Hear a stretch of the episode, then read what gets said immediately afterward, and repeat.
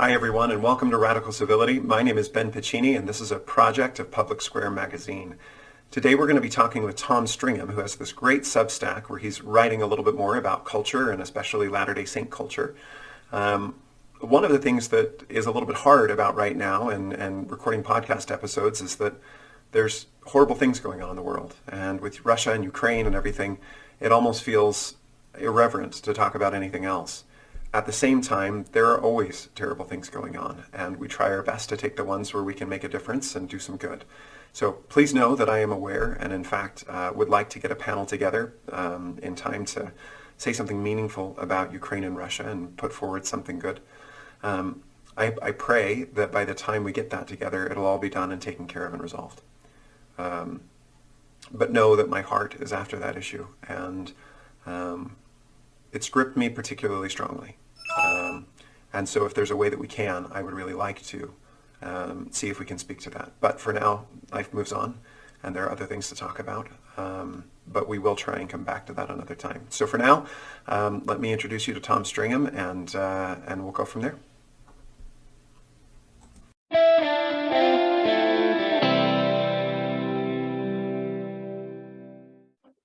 Welcome, everybody. Thank you so much for being here. Uh, this, my name is Ben Piccini, and this is Radical Civility, a project of Public Square Magazine.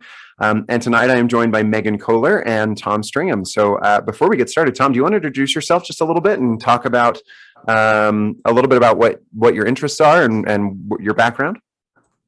Um, yeah, sure. Uh, thanks for having me on. Um, so my name is Tom Stringham. I'm uh, a graduate student in economics up here in Toronto and uh, I am married with three little kids, and I I have been writing as of the last month or so uh, on a new sort of blog, um, uh, stringham.substack.com.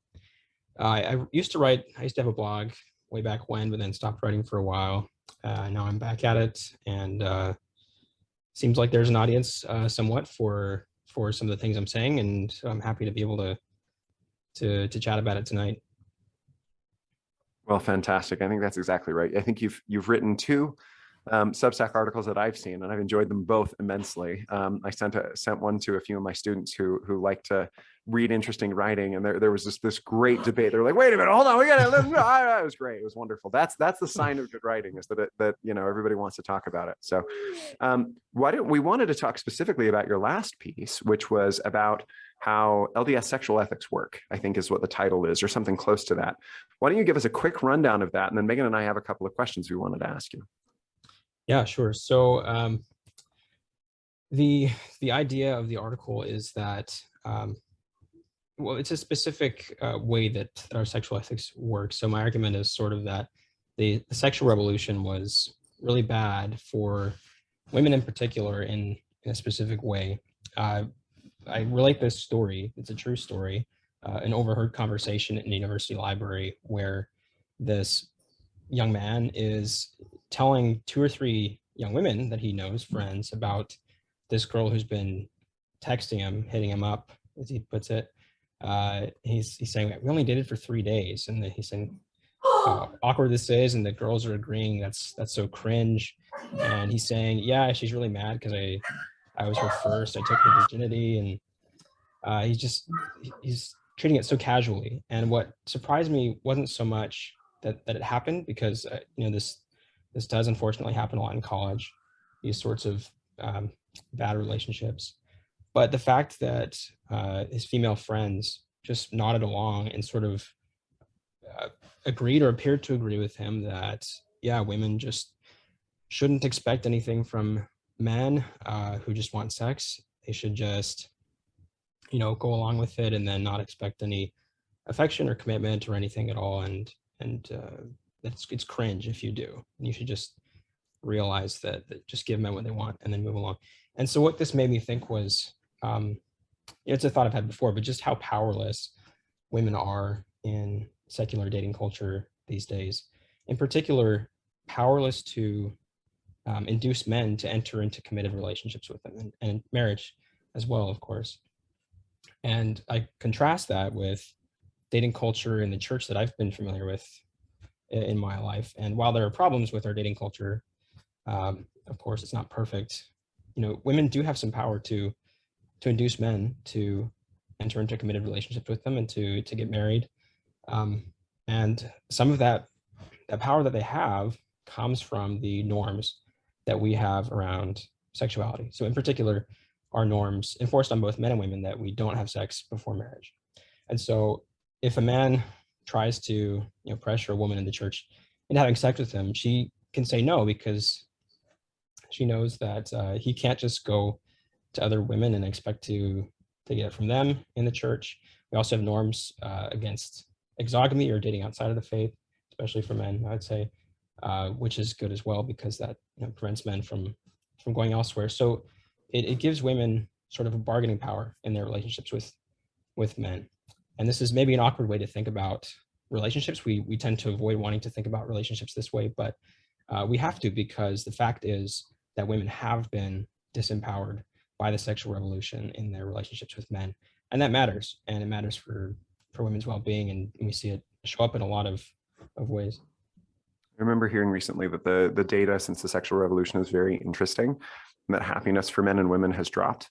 I, I couldn't cite a statistic, so I apologize. So um, it's the it's, there's a uh, quite a well-known paper from about 10 years ago called "The Paradox of Declining Female Happiness," and uh, men's happiness actually has has been pretty stable, but women's happiness has dropped in absolute terms and relative to men's substantially through the 70s, 80s, 90s. Um, and of course, they call it a paradox because this has coincided with, you know, in the mainstream narrative, you know, all kinds of great things for for women's rights and things, and and a lot of good things have happened, but the sexual revolution, I would argue, is an obvious cause of why of why women are, are less happy in, in aggregate in developed countries. I think one of the things that you bring out, and when you when you tell your your first story about the library conversation, is how heartbreaking it is that she th- this this young woman is texting him and saying, "Hey, I thought we meant something. I thought there was something there." And he is there bragging not to a bunch of other guys about how cringe she is, but to a bunch of other women about how meaningless this interaction is. Um, and contrasted and i think i think that you made the case really well it's it's been interesting i've heard a lot lately about how shame is always bad and you know any signal of stigma is always a bad thing and that just seems to be i don't know not informed like not i don't think anybody believes that. If somebody says something you know if somebody kicks puppies they should feel ashamed. That's a bad thing to do right? We i think we all agree on this. I don't think that's the issue. I think the issue is that we have different uh, beliefs about good and bad and i think that's what we're really using as a proxy. Is like well shame is bad for the things that i don't think are wrong to begin with right? Um right but your second yeah absolutely and i think go ahead know, go ahead one example that that makes the point very clearly sometimes to people with people on the left more uh, is is racism like that's something that should be stigmatized and shamed and, and no one really fails to see that um, so when it's something you really believe is wrong it's and, and antisocial and destructive it's easy to see why it should be stigmatized well, and that's the example that I like to get. So in in schools, we have a lot of these conversations about, um, you know, punishment is bad. You shouldn't punish kids.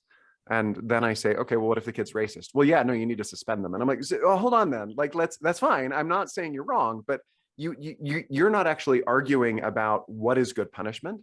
You're mm-hmm. arguing that one thing just isn't a bad thing. That if a student is getting raucous on the playground that it's not actually bad. And I, th- I, think we need to we can speak about this more clearly. You also mentioned something that so the, the way that you turned the phrase was really interesting, which was imagine having that conversation among um, you know there's there's a, a night at, at the church activity and there are three women and there's a guy there who's now bragging about the same exploits. There is going to be stigma attached and it's going to protect other women from being taken advantage of in that social setting. Right. Um, and it's it, your writing is kind of it's it's it's I wouldn't say it's in your face, but it's almost like it wakes you up to like, oh yeah, that's a good thing, right? It's not a bad thing. That actually protects other people and can be a positive. Megan, I can see that you're you're you're waiting patiently to jump in. If I'm if I'm talking over you, you jump in. No, no, not at all. Um, um, I wanted to ask Tom, you know, just kind of lay a little bit of groundwork. Um, do you think that there what specific aspects of the sexual revolution do you think have penalized women like what's the, the mechanism by which we're, we're seeing this change dynamic right so i i think the sexual revolution was bad in a number of ways Um, but the specific thing I'm thinking of is how in the mid 60s, over the course of really four or five years, it was very quick, norms against premarital sex almost completely vanished in the United States. Uh, and it's not fully understood exactly how it happened and how it happened so quickly, but it did happen very quickly. Um, obviously, it had something to do probably with new contraception technology, it had something to do with Mhm. mass media and, and TV and, and things. But um, but that erosion of those specific norms um, just obliterated women's uh, bargaining power in the sexual or the dating marketplace. Uh, and, and specifically, um, so I kind of alluded to it before, but uh, when when women know that other women are willing to to have sex uh, without you know, committed relationships, then it's very hard for them to demand it from men. Um, that's just a fact because men, uh, sex for men is cheaper. Uh, the benefits are higher in, in the immediate, uh, in the immediate, um, in the short run, and then the costs are lower. Um, and the, you know, the expected costs are lower. So for men, it's cheaper. And so in an unregulated sexual marketplace, men are going to have more power than women. And so if I can jump in, Megan, I'm going to be Yeah. rude um, and, and interrupt real quick. I, I am, this conversation resonates with me because I have some understanding of economics. And it's, it's one of those things where once you see things through economic lenses, it's very hard not to see them this, like you can't unsee it, right? Um, for men and women, when you, when you were talking about costs, if a woman engages in sex and runs the risk of pregnancy, that's simply something a man will never have. And if you want to talk about like inherent bias or inherent sexism, like that's on the universe, but like it's there. Right. And so because of that, I was talking recently to some students who were, you know, I, I teach women because I teach elementary education, which is primarily women at the school that I work at. It's like 95% women. And they were kind of bemoaning the lack of um, courtship, right? Courtship used to be a thing and it's not there anymore. Now, fortunately, the, the kind of behavior you're describing is not present uh, at BYU Idaho. But what they talked about is just that guys are dorks and they don't, you know, they they kind of ghost people and just like like crummy behavior that just, you know, it's not it's not to the level you're describing. Um, and they kind of agreed together, oh wow, I didn't realize courtship would have helped us. Courtship protects women. Courtship allows for a group of, you know, it, essentially for a group of women to say, no, no, no, this is the standard we expect you to rise to. And if you're not going to, then we're not interested. Um, and I'm pairing that with a conversation with um, a, a- friend of mine who's Jewish online, where she she was talking about the same thing. And again, very economic terms. She said, It strikes me that courtship is essentially a cartel of women saying to men that you won't get what you're after unless you're willing to pay the price of a committed relationship. And it, it you know, it needs to be at least we're, we're going to be able to impose some costs on you. And then she made the observation, which I'm sure is incredibly impolitic, um, that that's part of why women treat other women really poorly if they break the code because they're effectively scabs right? And and and that you know that's i'm not saying that's justified i'm not saying that's okay but in terms of um, economic behavior that's precisely what you would anticipate that's what you would predict in, in that kind of a marketplace. So I, I guess for me, um, the question that comes to mind based on that is I can I can hear um, somebody um, pushing back on this saying, isn't it sexist to assume that women are disproportionately um, penalized by a lack of commitment? Like perhaps women are socially conditioned to want commitment, but that part of feminism, part of the sexual revolution has been we're freeing them from those social constraints. So isn't it the case that um, it's not a man woman thing, it's just this particular girl wanted commitment and this particular man did not? Right. Um, yeah. And what's interesting is, at least as far as I can tell, I could be wrong in my perceptions, but in the last few years, um, the conversation or, or the, what I'm hearing from feminists has, has changed a little bit where they actually are more often now saying, hold on, casual sex actually is not working out for women like it's working out for men. And we're not getting the same thing out of it as men are.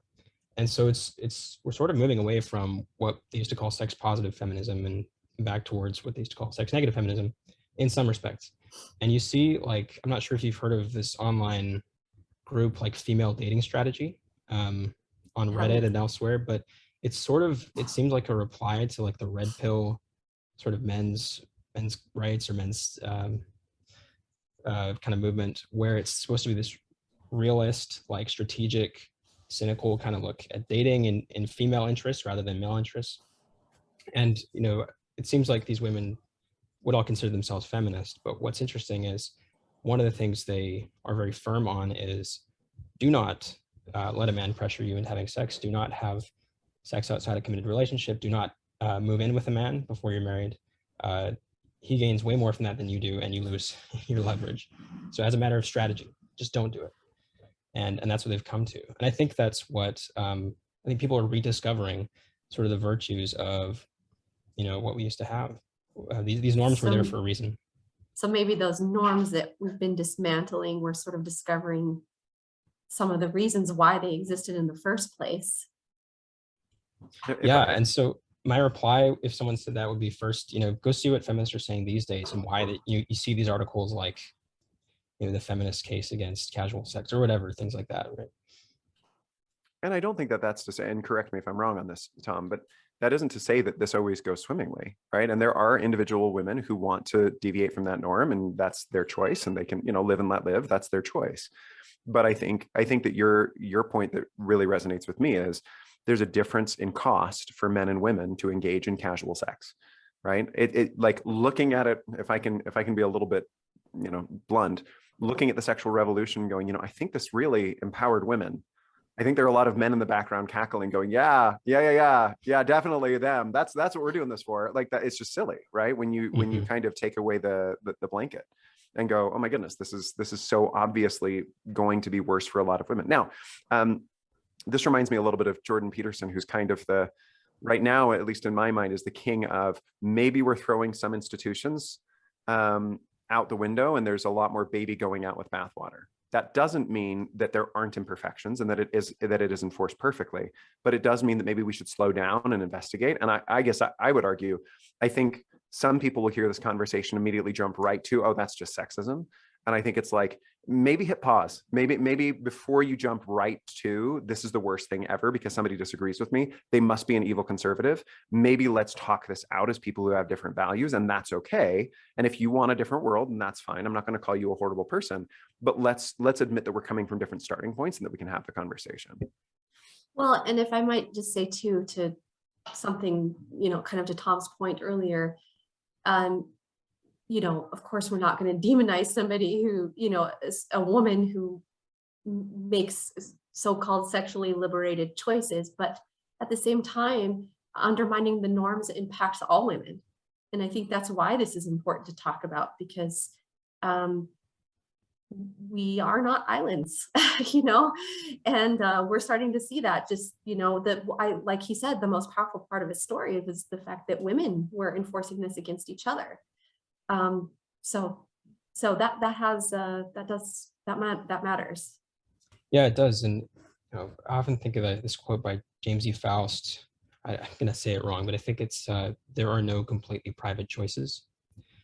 And i think that's true. Uh, everything we do you know it's it's hard to accept in our in our very individualistic culture but everything we do does affect other people. Even things we do in private affect other people believe it or not because they affect us. And and they affect uh, expectations and norms and um, so we we you know, it's a big burden to think of you know the moral weight of everything we do. So we, we can't think of every consequence of everything we do. But but the fact is uh, when it comes to something like sex the effects are are massive. I have a dear friend who said uh, and by the way I, I lean pretty libertarian. I think it's it's got good policy and, and whatnot but um, a good friend of mine just kind of cautioned me and said yeah libertarianism is great. It makes the assumption that all choices are completely private. And uh, i think that's kind of something that i'm learning in my grumpy old age now uh, is that i think you're exactly right. I think that they affect norms. They affect you know normalizing different behaviors and how society views stuff. And that actually is really important for the kind of world that i want my kids to grow up in. Um, and so I, I think that that's that's a valid point and just to uh, to add to one point about why it's more expensive for women um, there are maybe three things I'd, I'd point out. Um, and this is actually, this is something that they say on female dating strategy as well. Because after I wrote this, I went and looked and saw what they were saying. But um, so men are pretty much guaranteed. I don't want to get too graphic, but in a sexual encounter, men get, you know, pleasure, pretty much guaranteed. That's pretty mechanical kind of thing. Uh, for women, especially when it comes to casual sex, that's not the case. So already there's an imbalance there. Men are getting something out of it that women often usually don't get.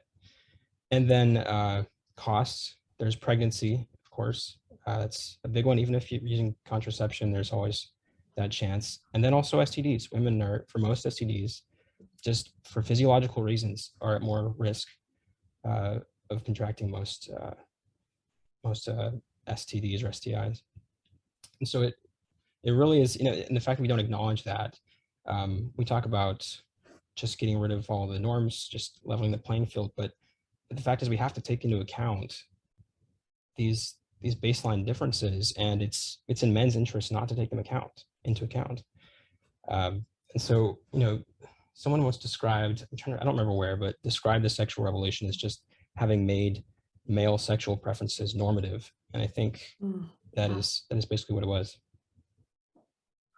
Yeah, I, I love that description. And I know, um, um, you know, I don't really have any data, but it just has always seemed patently dishonest to try to claim that women are not psychologically and emotionally different than men. And in in when it comes to sex and dating, that they are um, disproportionately hurt with casual encounters. Um, women, I think, do uh, more naturally crave um, commitment and emotional exclusivity.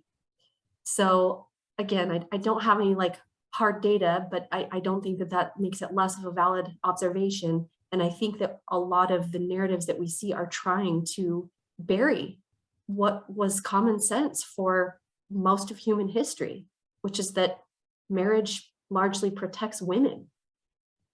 Well, and I, I'll add to the thing that you said about things I don't have data on, but I suspect are true. I'm willing to bet that sexual violence is very different between men and women too. And that that's another area in which women fare a, far, a a good deal worse than men do.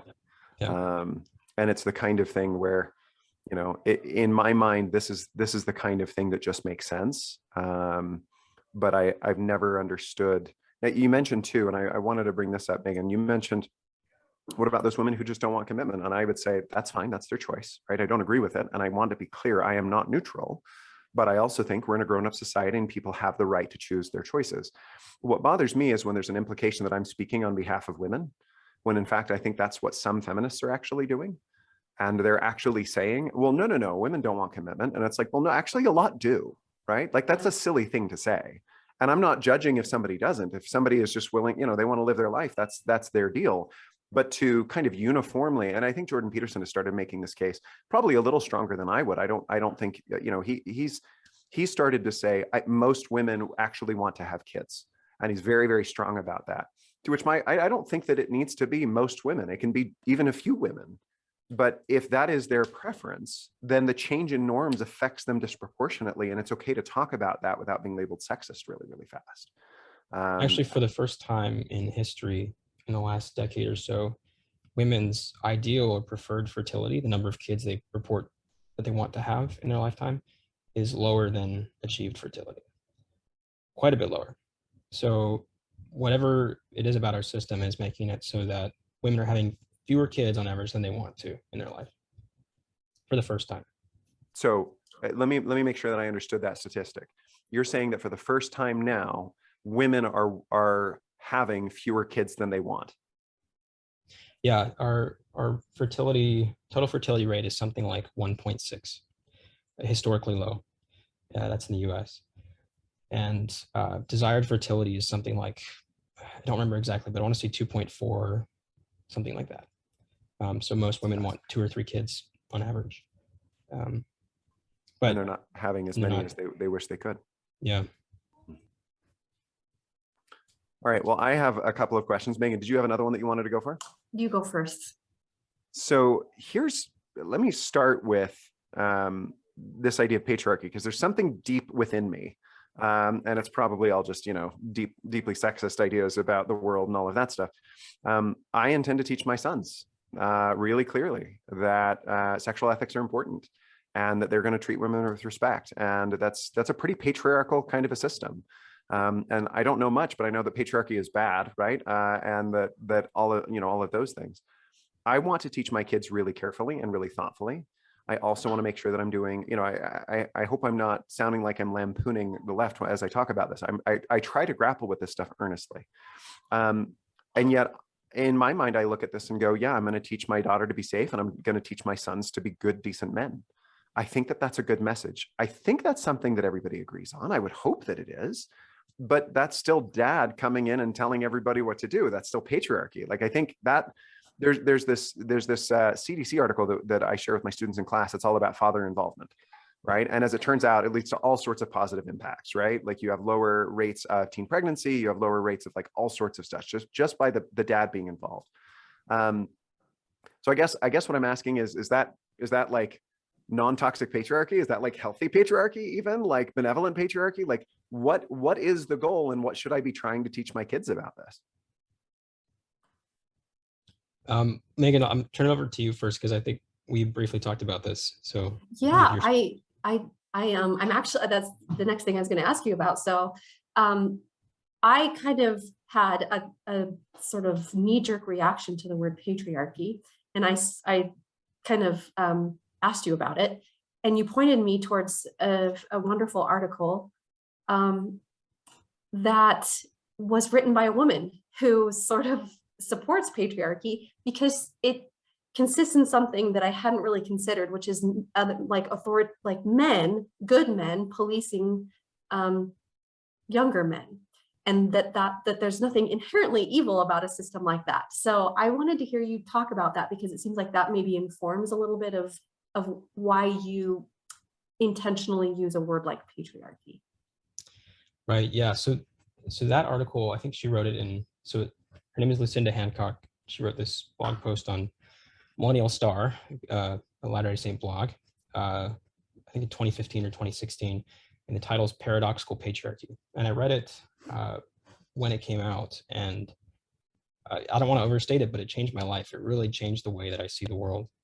Um, it, and anyone who's watching, just feel free to pause and go read that blog post. Just search Paradoxical Patriarchy, Lucinda Hancock, because uh, it's I think you'd agree it's very uh, one of the clearest pieces of writing you know you can find on the internet uh, and just packed with fascinating insights.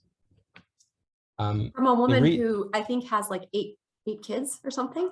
Yeah, I think I think in a later blog post she says she has nine. So wow. Yeah, but um, but her so what she says in the post she starts off by observing that feminism has sort of failed to protect women from unscrupulous men. And I would add the sexual revolution as well, because often I think those two things get conflated and they're related, but they're not the same thing. But it's failed to protect women. And uh, in some ways, it's even made it worse for reasons similar to what I said in my, my uh, blog post. And so she was thinking about what is the solution? What do we do about this problem of unscrupulous men, men who are trying to evade the responsibilities of fatherhood, um, who are a threat to civilization. Uh, what do we That's do about powerful language? A threat to civilization. yeah, absolutely. It's it's almost like the the oldest and most persistent sociological problem is is what to do about men who whose inclinations would just be to go and take advantage of women and you know spread their seed around, so to speak, and evade the responsibilities of fatherhood. I believe the preferred term is menace to society, right? Yeah. Yes. There's that apocryphal quote from Brigham Young uh, that that single men or single men over a certain age are a menace to society. And it doesn't mean that, you know, I've been a single man. I got married when I was 25, but uh, it's not that you're a bad person. It's just that, you know, men need structure. Uh, you know, we need to be civilized in a way. We, we are, we do best when we have expectations put upon us and we uh, have to live up to those expectations. Men need duties and responsibilities. Um, that's what gives our lives meaning, and, and, we need to channel our, our energy into those. So what And she it- argues is, Go ahead. No, I, I just along with that, it seems like, it kind of seems like it's important that that is also, that comes from men. So it can't just be women policing men. right, yeah. So what she says is her solution that she came up with was paradoxically patriarchy.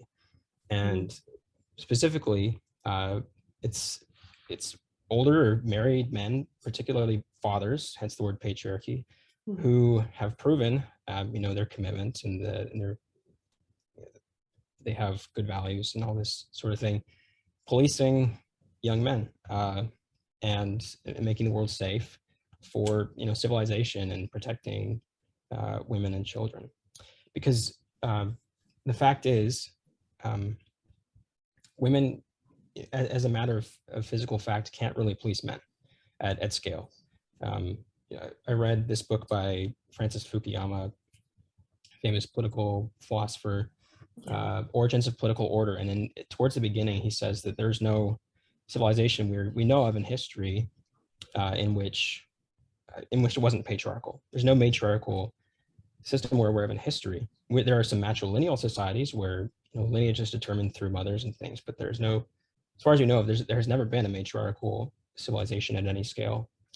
And so sort of rule by men is, is sort of a fact of, of nature, fortunately or unfortunately or whatever, but uh, patriarchy, at least in the way Lucinda Hancock is defining it, is rule by fathers. Um, and the the danger of it is it, it can easily decay. It, it can be captured by unscrupulous men, you know, men who just want power and ambition and want to take advantage of women, and and they can use their power to abuse and and uh, and hurt women, and that has happened many times throughout history. I think it's happening right now. I think we live. I think one thing I agree with feminists about is we live in a patriarchal society in the sense that men are running. the- Yes, I was just gonna say that. That seems like that's exactly what's happening. Um, is, is, it's ruled by men. Only women are paradoxically less, they have less say and less control over things than they do. Well, yeah, yeah. It's it's just it's been captured by men who you know like to evade the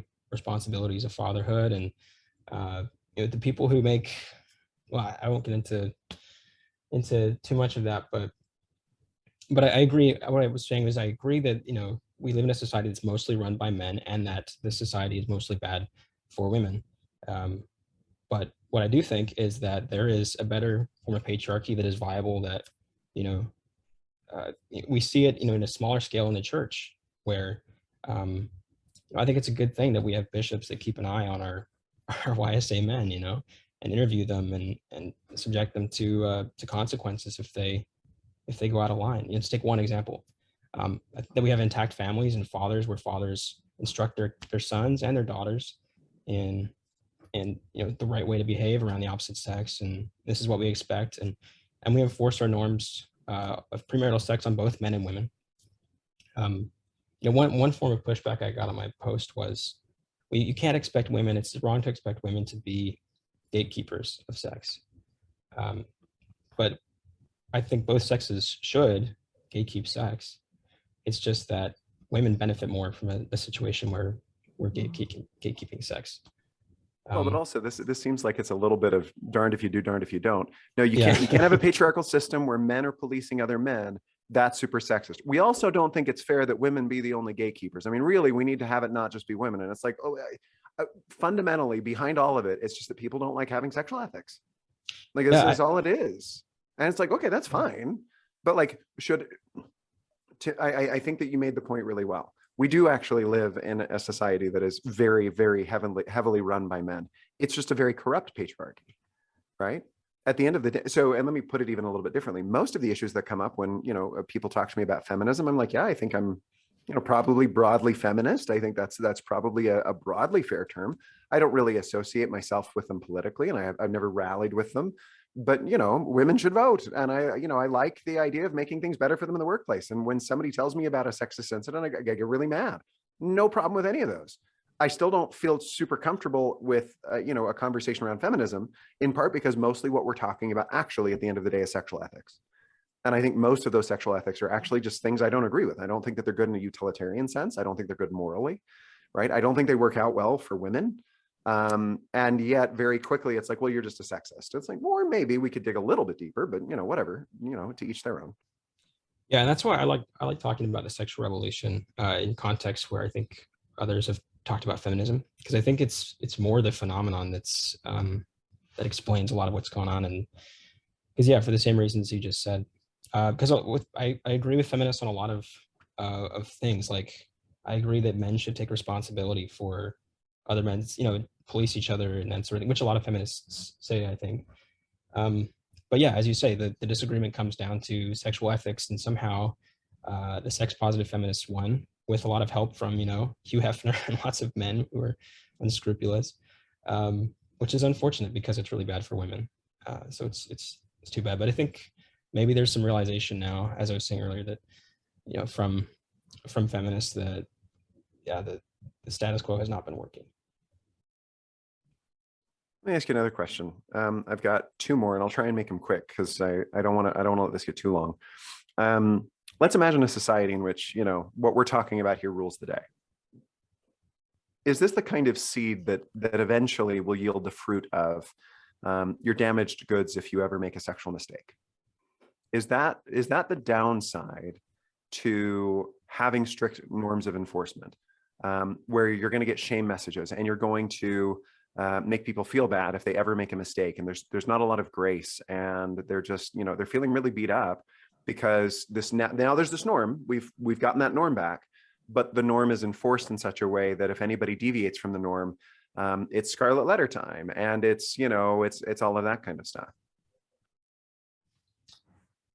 Yeah i mean the short answer is uh, norms uh, and social costs they it is sort of uh, in, in some respects, it's trading the, the well-being of the group uh, against the well-being of the individual. And it is hard to be on the receiving end of stigma, whether, you know, um, but, but as you know, going back to what you said earlier, uh, you know, we all believe in stigma for things that we really believe are, are antisocial and destructive. And so again, I think it comes down to a question of, do we really believe that it's, that it's right or wrong?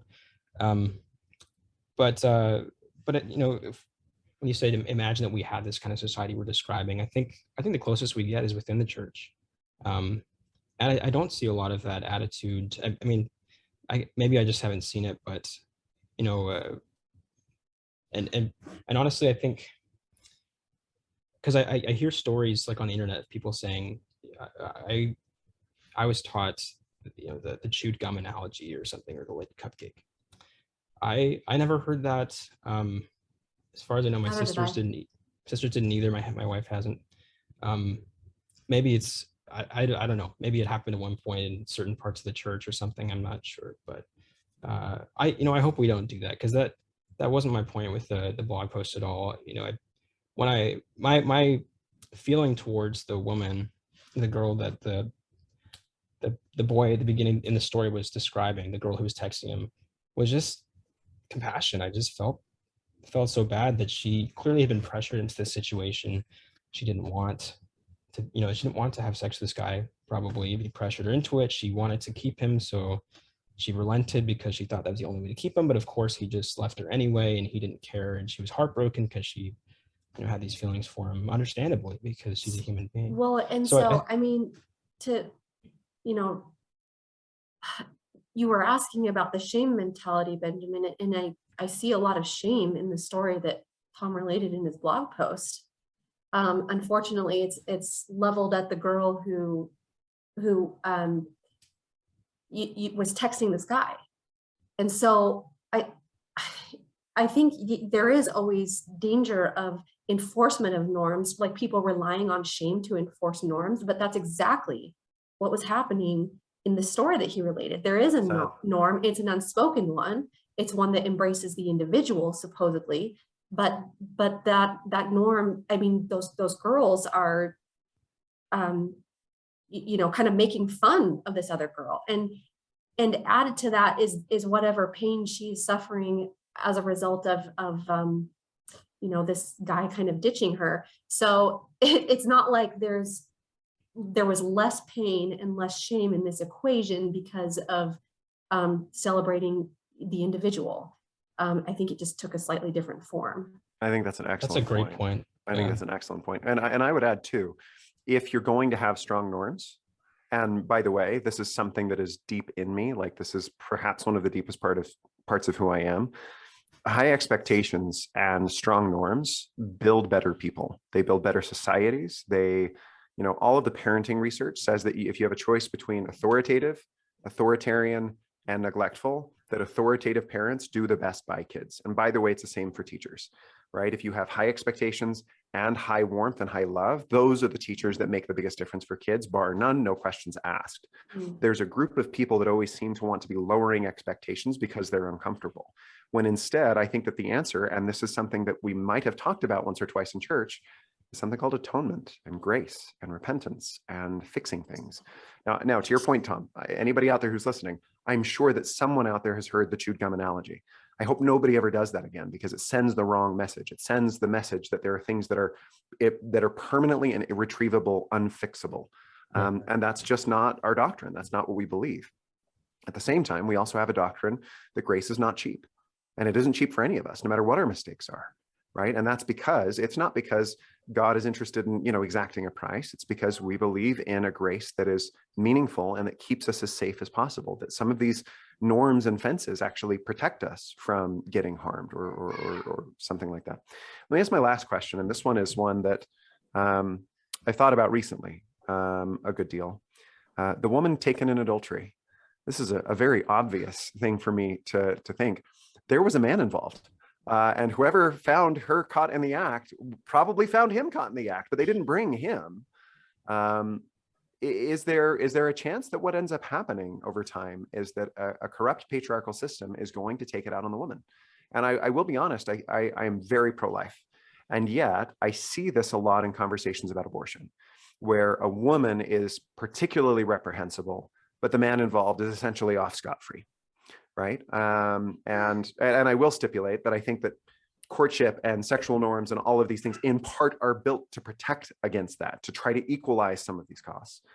Um, but is there is there a possibility that what this ends up leading to is kind of a, a one-sided enforcement of you know wicked patriarchy enforcing the norms on women and kind of letting men off the hook and saying, well, boys will be boys. Yeah, there is a risk the, of that. Um, the woman caught in adultery, like you said, it, the law in in Leviticus or Deuteronomy is that you stone both a man and a woman. Um, but of course, they just brought the the woman, and you wonder if maybe that's why Jesus was already so dismissive, is because they were they were already breaking their own law, and uh, and then expecting him to to do their their work for them, uh, to do the dirty work for them. But um, but yeah, I think that that is, and I think that's example of of corruption right there is that they decided to let the the man go and and bring the woman. Um, and uh, and Lucinda Hancock talks about this in her article. There, you know, unfortunately, in, in history, we see this in scriptures. We see these cycles where people are righteous, and then this righteousness righteousness leads to prosperity, and prosperity leads to corruption and wickedness, which leads to, you know, humility and, and despair. Um, and I don't know how you break out of that, but but I think that's what we see. We've we benefited so much from. You know, we we look at at North America. So I'm Canadian. You guys are American, but we inherited this you know this rich continent, and we, we have freedoms, and uh, you know we we had a Christian background and all these these great things. We had forebears who did so much for us. We've benefited so much, and now we've been so prosperous that we've just sort of spent all our cultural capital and just have wasted away our inheritance. And now we we see the corruption and the the problems, and it, you know our civilization is in decline. I think, and uh, I don't know how you reverse that exactly. Uh, I, but but the answer is yes. It's it's of course vulnerable but of course i don't know what the alternative is if like i said i think um you know men sort of having political power is is sort of a fact of of human existence and the alternative is is effectively uh, anarchy. Uh a pre sort of pre-agricultural world where where you know the dominant male just uh collects, keeps women, controls women, and then there are lots of men who just, anyway, but uh, so I guess, yeah, my answer is, is yes, and I wish I had a better, a better answer of, uh, of what can be done about it. One He's thing I will say that um, i- i- in that that article um, by it was Hancock, you know, she, she talks kind of like almost um, she doesn't say exactly these words, but patriarchy, if done correctly, is almost a process by which the leaders are vetted according to the commitment and responsibility that they've developed. Because if it's ruled by fathers, presumably it's ruled by good fathers. It's it's ruled by the kinds of fathers that keep the society safe and intact and that um, protect all of the members of the society. Otherwise, um, you know, the, this, uh, well, anyway, I won't go into that, but I, I, I think that um, thinking of it not in terms of just led by males, but specifically led by males who have demonstrated the kinds of virtues Goodness, yeah. that we believe make for good leaders is, is sort of what she's talking about. That's interesting. Oh, yeah, abs- absolutely. Yeah. and- Sorry, go ahead, and- Tom. Sorry. Um, yeah, so to be clear, when I'm talking about patriarchy and good patriarchy, I mean ruled by good fathers who have demonstrated virtue and that sort of thing. And you look at the church and the way it's structured, and our our male leaders uh, at the general level and at the local level are married men, and you know all the apostles have have kids and grandkids, and that's not an accident. Um, our women leaders don't have to be married or have kids, uh, but for men, you know, we do we do vet them, and these we need men who are going to we can trust to hold to the rod and you know keep the men uh, in good shape and and- and protect what we have. And I think I guess actually maybe that that is part of an answer to to the question is um, yes it can ge- degenerate but you know look at the church's structure. I think it's built to sort of maintain as much as possible this you know healthy virtuous kind of patriarchy. And i don't even care if it's called patriarchy but you know just the system where fathers are are taking responsibility for for you know for keeping uh everything in line. It's so interesting that you say that. So Jordan Peterson talks a lot about dominance hierarchies, and that's how, where the whole lobster thing comes from. It's kind of entertaining to me. But his whole point is that competence hierarchies are actually what's really important, right? That you're rising to the top because you're actually good at something. And that those are really, really important for a society.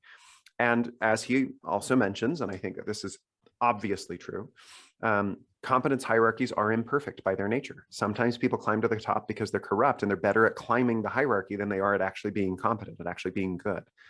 And yet, what you would want to have is a moral competence hierarchy in society. You would want to have a hierarchy where people climb to the top by being decent people, by being good and by being helpful and by serving others, and also by like running things in their own domain well, right? And I don't, I don't mean to imply that um, men run the house and, and need to tell their their kids and their wife what to do. Not at all.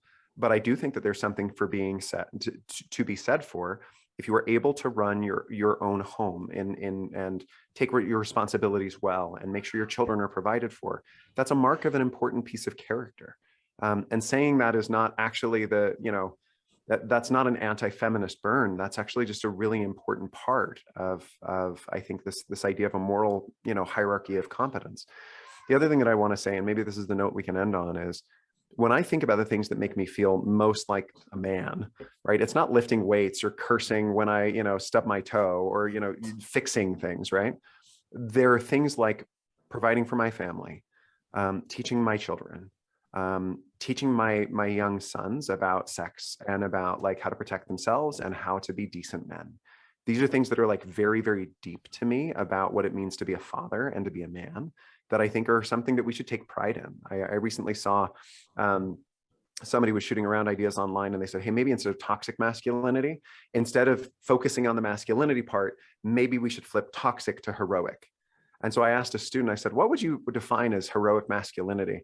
And, and this is a you know a fairly you know you know center left student who's who's very you know savvy politically and, and leans a little bit feminist and she looked at me she says oh that's easy it's it's Aragorn I said, "You- Aragorn, really? That's what you go? You're like an enlightened feminist, you know, icon person here. And she was like, no, it's absolutely Aragorn.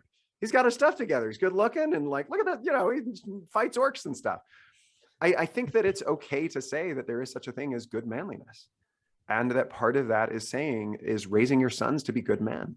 Um, and that women care about it and it's okay for us as a society to um, teach women to value good aspects of masculinity Absolutely. And that, that doesn't mean that my wife isn't involved in teaching my kids about sex or or enforcing norms or helping me to, you know, when I say run our house, that's something that we do together as equal partners. But that the idea here that's really deep is like that's okay to want to do. That there's something deeply fulfilling to me about doing these things, about about climbing that hierarchy of moral competence where I want to be a decent person. And that's not something to be embarrassed about.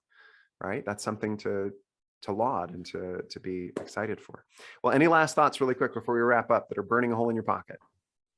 Just make sure uh, to go read Paradoxical Patriarchy by Lisa Nahan. 'cause I really do recommend it. Like I said, it changed my life. It's a great.